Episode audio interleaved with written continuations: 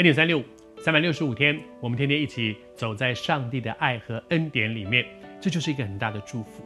我还是说，好像昨天和你分享的，如果你觉得我最近怎么搞的，好像做这个也不顺，做那个也不顺，你要不要试试看，来到神的面问主说：“主啊，我相信你是乐意赐福给我的。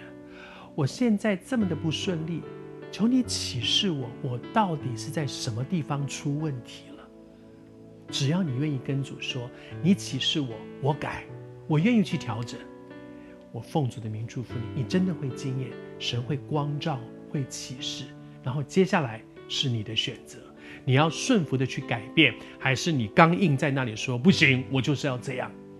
求主帮助我们顺服，真的会带你进到神的赐福里面，神所赐的福要进到你的生命当中。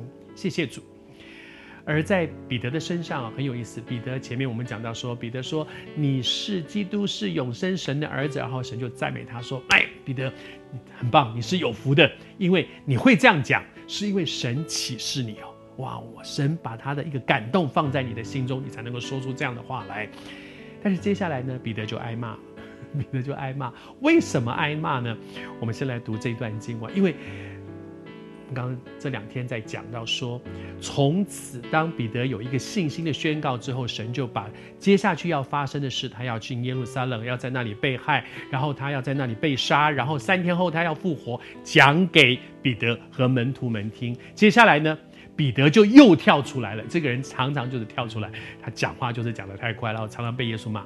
然后呢，他就跳出来了，就说：“主啊，万不可如此。”绝对不可以这样，千万不要这样，不可以的啦。然后后面说，这事必不会临到你的身上，一定不会的，不可能的，不会这样发生的。彼得真的很有意思啊、哦，他对着这一位掌权的主说：“不行，到底是谁做决定啊？这件事情的发展是决定在彼得的身上，还是决定在神的身上呢？”彼得很大胆的跟说：“绝不，万不。”一定不可以，而且绝对不能发生在你的身上。求神帮助我们，即便这个时候，其实，在我们的生命当中，我们需要面对彼得刚刚被赞美，现在开始呢，他要准备挨骂。为什么？他忘记自己的身份。我还是说，他才是掌权的神，不是你，也不是我。当我们要越位。我开始觉得说，哦，我可以，我可以说一点什么，我可以做点什么，不对，上帝你这样不对，上帝你不可以这样，上帝事情不可能这样发展的。当我们开始失去了我们自己该站的那个位置的时候，我们就会失去祝福。彼得被骂，而且被很严厉的责备，但是我求神帮助我们，让我们的生命在神的手中。请你，我们都记得这样说，我只是人。他才是神，是他掌权，不是我掌权。